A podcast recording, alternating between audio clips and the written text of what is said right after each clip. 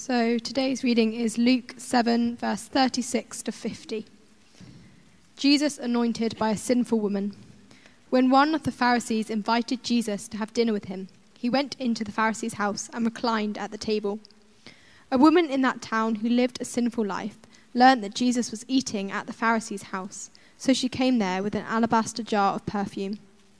As she stood behind him at his feet weeping, she began to wet his feet with her tears. Then she wiped them with her hair, kissed them, and poured perfume on them.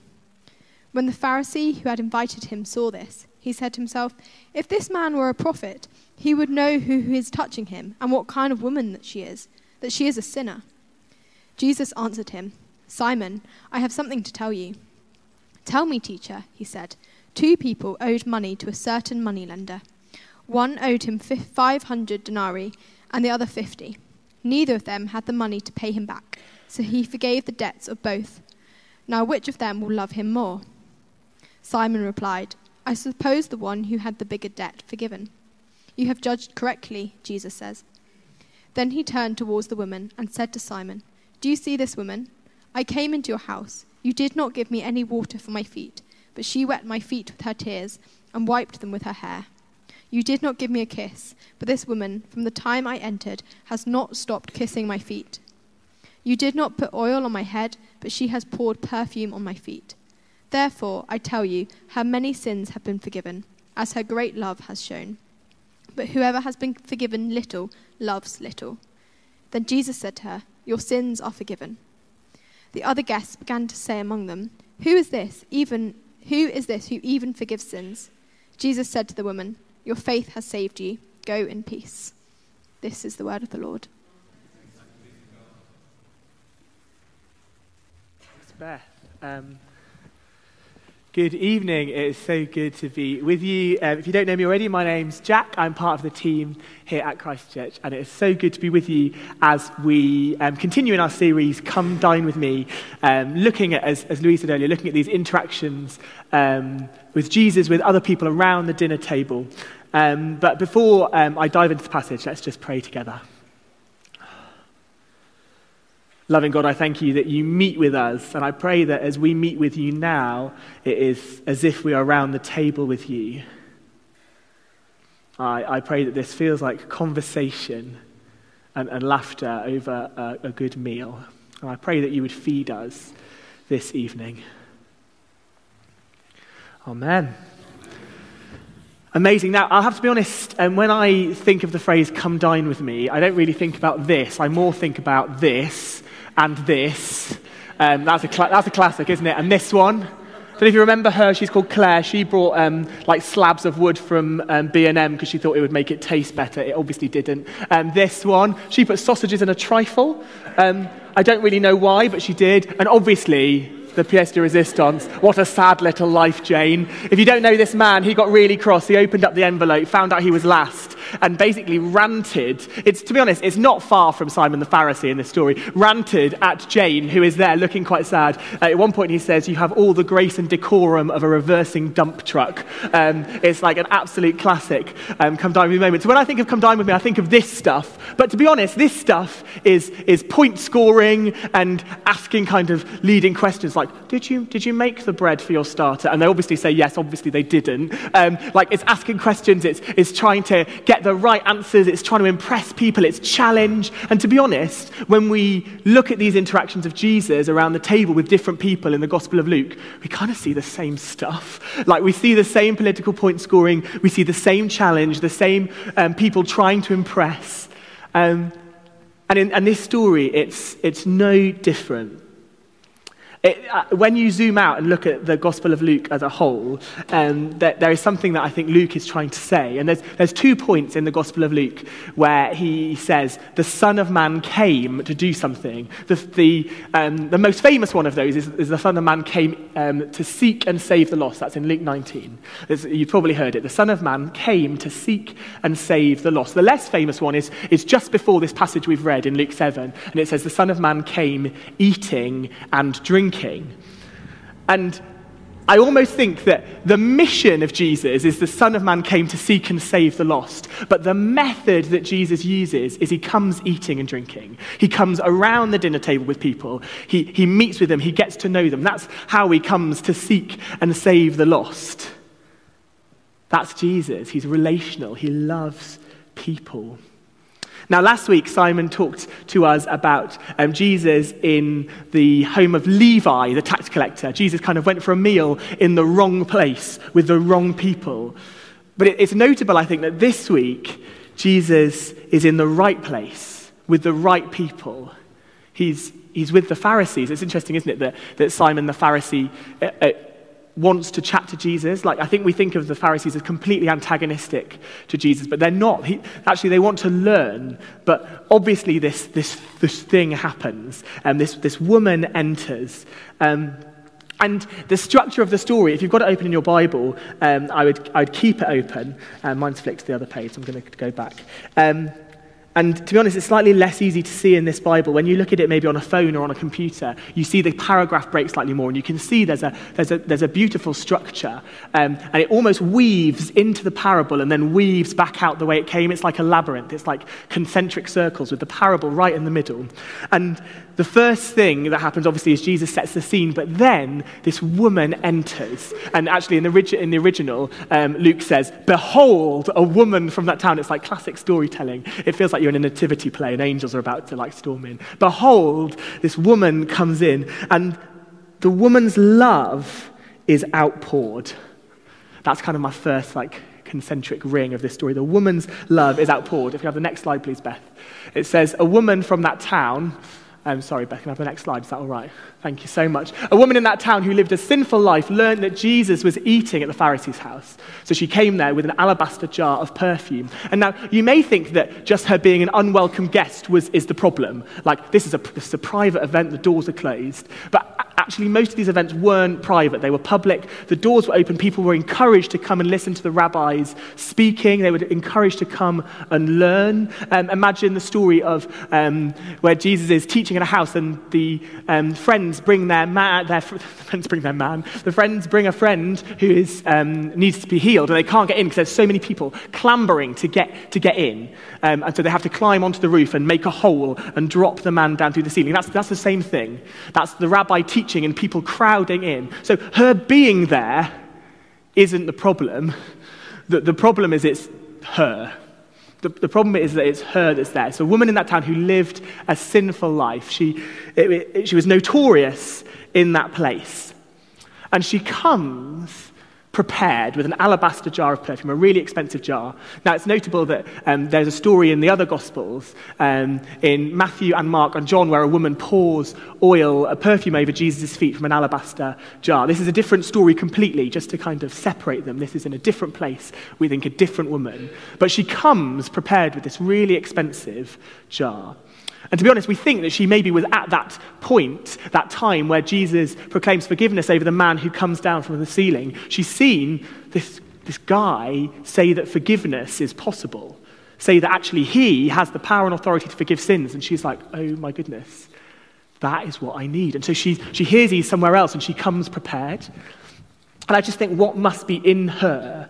What must she be carrying? What must she be holding to to do that, to, to know that need. You know, it says Jesus came to seek and save the lost. She must have known that she was lost. She must have known that she needed to be found because she comes prepared, and as she stood behind him at his feet weeping, she began to wet his feet with her tears, and then she kind of wiped them with her hair. She was like, it's like a bit, embarrassing. And then, and then she pours the perfume on.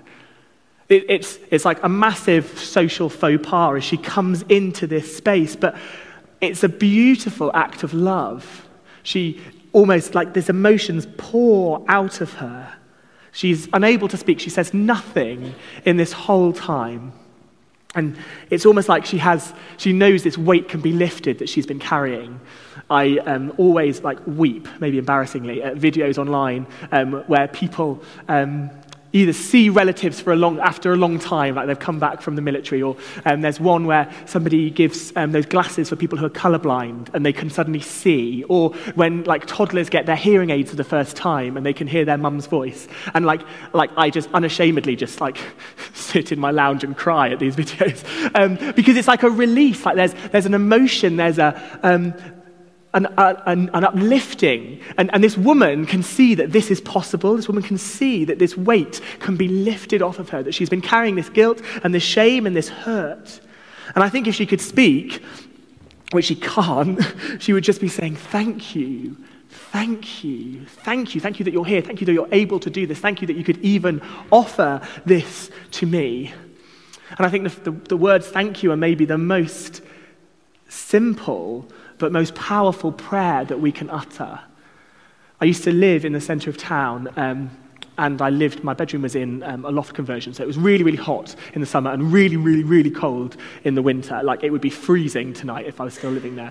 Um, and I remember one night kind of like getting in my bed and snuggling, snuggling in with my duvet, um, and eventually, after maybe five minutes, getting myself warm.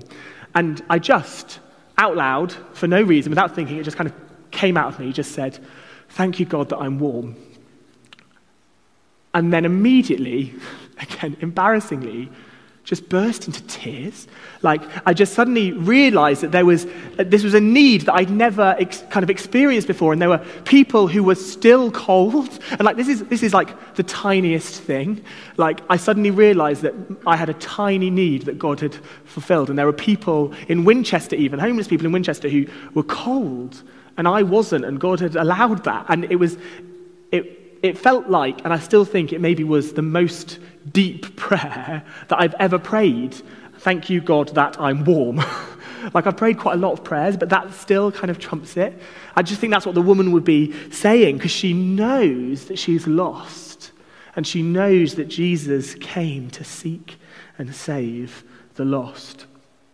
And Simon is obviously horrified um, at what is happening because they're meant, like, they're meant to be having their dinner. Uh, and so he makes a judgment. Uh, and actually, he makes the wrong judgment. Um, and he, it says he said to himself, um, he said to himself, if this man were a prophet, he would know who is touching him and what kind of woman she is, that she is a sinner. And it's a logical statement in many ways. He, he makes a logical kind of set of thoughts. Um, but his judgment is wrong. He, he, makes, he makes the wrong judgment because of his kind of maybe three or four kind of thoughts in there. One of them is glaringly wrong, and he can't see it. It's a bit like when you um, put something into Excel. Um, I love a spreadsheet. And when some, I know I'm really cool. And when um, it comes up with the error message, it's not usually Excel's fault. Like it's usually, like I think we like to think it is, but it's usually my fault. Like the input determines the output. And he, he's got his output, which is Jesus is not a prophet, but it's because the input's wrong. And I think he makes three kind of claims. The first is he says, well, okay, maybe Jesus is a prophet. Like for, this, for the purpose of this argument, Jesus is a prophet. The second is that a prophet would know people's true nature. And the third is that a prophet would stay away from sinners. Because that's kind of how Pharisees work. Like it's separation. Like they, I keep myself holy and clean by staying away from the unclean because the unclean would contaminate me. And so he crosses out hypothesis number one. He's like, Jesus cannot be a prophet. That's not the case. But he exposes here that the woman knows him better than he does. The woman knows Jesus better than he does because the woman knows that Jesus is a friend of sinners. Jesus is a prophet, and a prophet would know people's true natures, and Jesus is about to completely unveil that.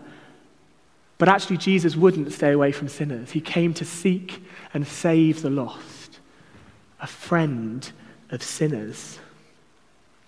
And so we get to the, to the center of the story. We've had the woman's love outpoured, uh, Simon's judgment um, is wrong, um, and then we get to the crux. And Jesus, it's like classic Jesus. He's like, How am I going to do this? What shall I do? I'll tell you a story. Like he gets his big book out, like he loves it. It's, it's completely like obvious Jesus.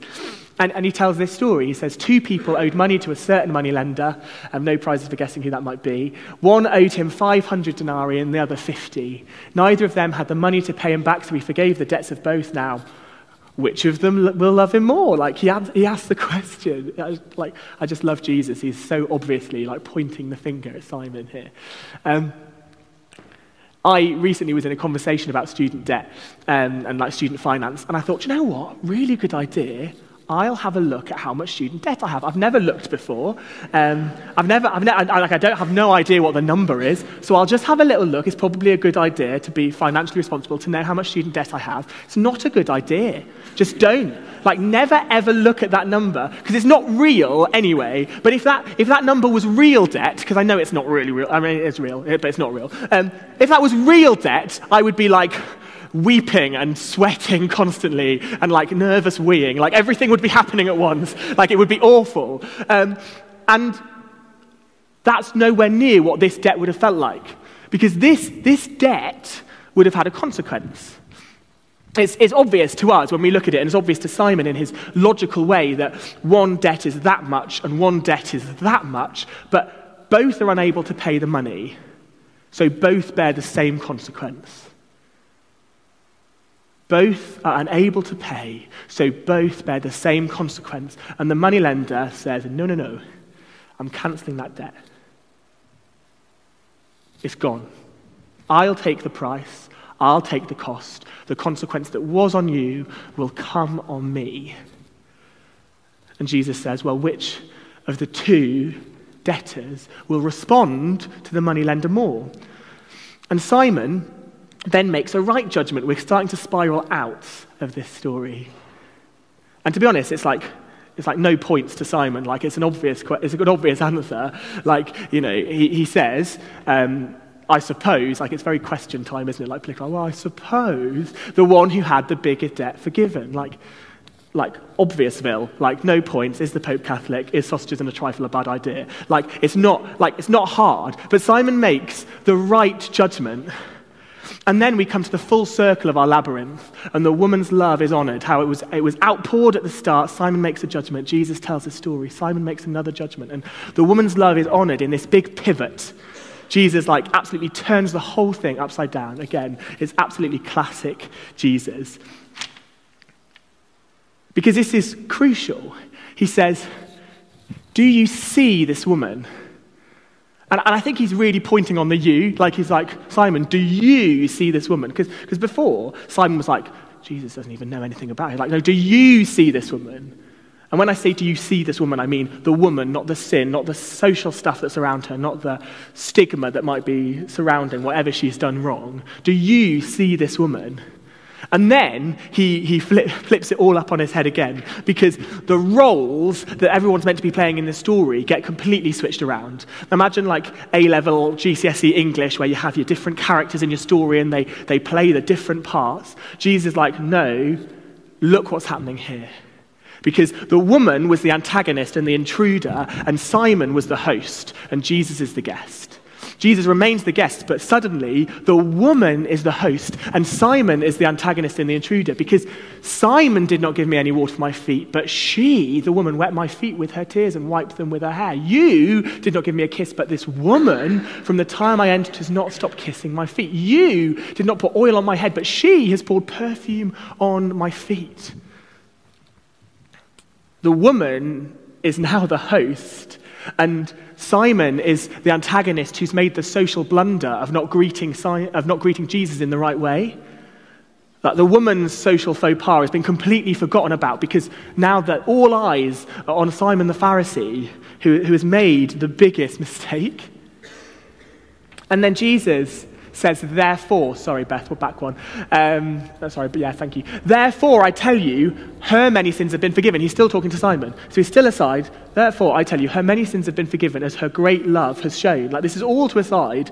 And when he says as her great love is shown, it's not because of her great love, she has been forgiven. It's because she has been forgiven, she has responded in this way. But after doing that, Jesus turns to the woman and he says, To her, your sins have been forgiven. And obviously, the people aren't a massive fan of that. And then he says, Your faith has saved you. Go in peace. Now, she obviously already knows this because she's responded in this way. And we already know this because he said it to Simon, but he makes a point of publicly declaring forgiveness over her. Because I think at the beginning it's made such a fuss that her sin was public. She was a notorious sinner, a woman from that town. Everybody knew what she was doing. We don't, but they did. And so this circle, Beth, if we go to the next slide, is, is almost like surrounded. This public sin at the beginning is then mirrored beautifully by the public forgiveness of Jesus. Like that is the kindness of Jesus as he chooses, as he chooses to say to her in front of everybody, Your sins are forgiven, your faith has saved you. Go in peace. He is able to do that. He is the one who can cancel the debt. And that is why I think Jesus telling the story is in the middle of this um, concentric ring, is the middle of the narrative. Because we all know, hopefully, we might have guessed, who the moneylender is in this story. And I think it's interesting that the question that is asked is which of the two debtors would love the moneylender most? But, but another question we could ask is which of the two debtors did the moneylender love the most? And if you think about it logically, you'd think, well, probably the one he gave the more money to. But I actually don't think that's right. I think the moneylender loves both debtors equally because all the moneylender wants to do is for them to be restored to him. He wants the debt cancelled. He wants the relationship restored. He wants whatever business that was to be over. And he will go 50 denarii one way, and 500 another way, and 5,000 another way, and 50,000 another way to restore them to him. The moneylender loves them equally and would do what he needs to do to restore and redeem their relationship with him. And we know that that is, is true of Jesus himself. That that is obviously who he's alluding to. That he is the one who would die for those who have sinned little and sinned much, because all have sinned and fall short of the glory of God. All are unable to pay their own debt. It's like me trying to perform heart surgery on myself. It's just not possible. I need someone else to do that for me. It's like Jesus turns to Simon and says, you don't, you don't see the woman, you saw her sin and you respond in judgment. And then he points to the woman and says, Look, the woman can only see her sin and she responds in gratitude. Simon can only see the sin of her and not himself. The woman got the heart right because she got the start right. She got the heart right because she got the start right. And that start is acknowledging that she's lost acknowledging that there's a need, acknowledging that she needs Jesus. And Simon the Pharisee got the heart wrong. He responded in the wrong way because he got the start wrong. He was just looking at someone else. He didn't notice his own sin. And I don't know where you're at, whether you feel more like the woman who is carrying loads of guilt and shame whether you're struggling with something or something's happened and you're holding that and you don't know if Jesus can do anything about it. You might be like the woman who is in the middle of it and is pouring out because actually you know Jesus can do something and you're like mid gratitude. You might be standing in the corner like Simon going, I don't really want to think about me. I'd rather think about all these other people. I'd rather talk about something else than this avoiding the subject, probably because it's easier, but also because I don't even think he noticed. And if I'm honest, I think I'm probably more like Simon at the moment. Not as in looking at other people, but just not responding with my heart right to Jesus because I first responded to Jesus so long ago that the grace of Jesus isn't shiny and new anymore. We're reading um, Romans with the students at our weekly Bible study, and the first few weeks were quite heavy. Anybody who was there are like, yeah, it was quite heavy, because it talks about the fallen nature of humanity and, and the sin of the world, and it's like listing all this stuff um, about the problem of the human heart. And the reason that's heavy is because we're reading a chapter on its own, which is diagnosis without the cure. It's the sin without the Savior. But we know how that story is going to end as we read that, and so we have to pay attention to it. And so, if we want to get the heart right, we have to get the start right. And that might be painful and it might hurt and it might mean a missing stuff about ourselves that we don't like. But we have to get the start right because the start impacts the end. And if we start right, we end in glory. We end in glory. We're going to sing in a minute, but I, I feel like we need to give an opportunity for all of us, including myself, to get our hearts right. It might not feel like you would barge into a room that Jesus was in and pour your heart and soul out emotionally and, and give something really expensive to have time with him. It, it might not feel like that. It might not feel like you'd even bother the journey because you're like, well, I know him vaguely. To get the heart right, we need to get the start right. So that comes in us saying, Jesus, we're lost. And we acknowledge that you are the one who seeks and saves the lost. Um, so as we sing, I'm, I'm, going to invite us, and when we would normally go and just pray in the corner, um, but I, I, this isn't the kind of thing where you go and pray with someone and they pray, you know, a, a prayer over it. This is, this is kind of business with God, and, and maybe business on, on your own. And so as we sing this next song, I'd love to invite you, if you want to get your heart right with Jesus, by almost looking back to the start and acknowledging that you've done stuff wrong, and you need Him you need Him to take the weight, to make the way. Then I'd love to invite you to just come and kneel. And if we don't have space, um, like, find space. And if it's just me, that's fine. Um, but if you feel like you want to create that space now to say to God, actually, I'm sorry, I, I, I need you more than anything else and I, and I want to have my heart right with you. I want my heart to respond in the same way as that woman's. Then I'd, I'd love to invite you to just come and, and kneel at the front and spend some time with Jesus, as long or as little as you need, at the foot of the cross, thanking him for what he's done. Shall we stand and I'm going to just pray over us? Father God, I thank you that you are a good God. You are the, the money lender who cancels the debt. And I thank you that you paid the debt of our sin on the cross. You took our place, you took our punishment. And Father, for those of us for whom that's a new concept, I pray that that would sink deep into us and we would respond in gratitude that we get this eternal life. For those of us for whom that shine has worn off, I pray that it, would be refreshed this evening, that we'd Get the, get the start right. And I pray that the grace that comes through Jesus would be poured out upon us this evening. That he can say to us, Your sins are forgiven, your faith has saved you. Go in peace. Now, if there is something specific that you would like prayer for, apart from this stuff, um, or even this stuff, and you just like to chat with somebody, um, as always, there'll be a few people in the corner who would love to pray if there's a, a specific thing that's weighing you down, if there's a specific hardship or hurt that you just need to externally process, please do come and pray. But if not, we're going to sing, and, and please do come and kneel and use this time to get your heart right with God. Amen.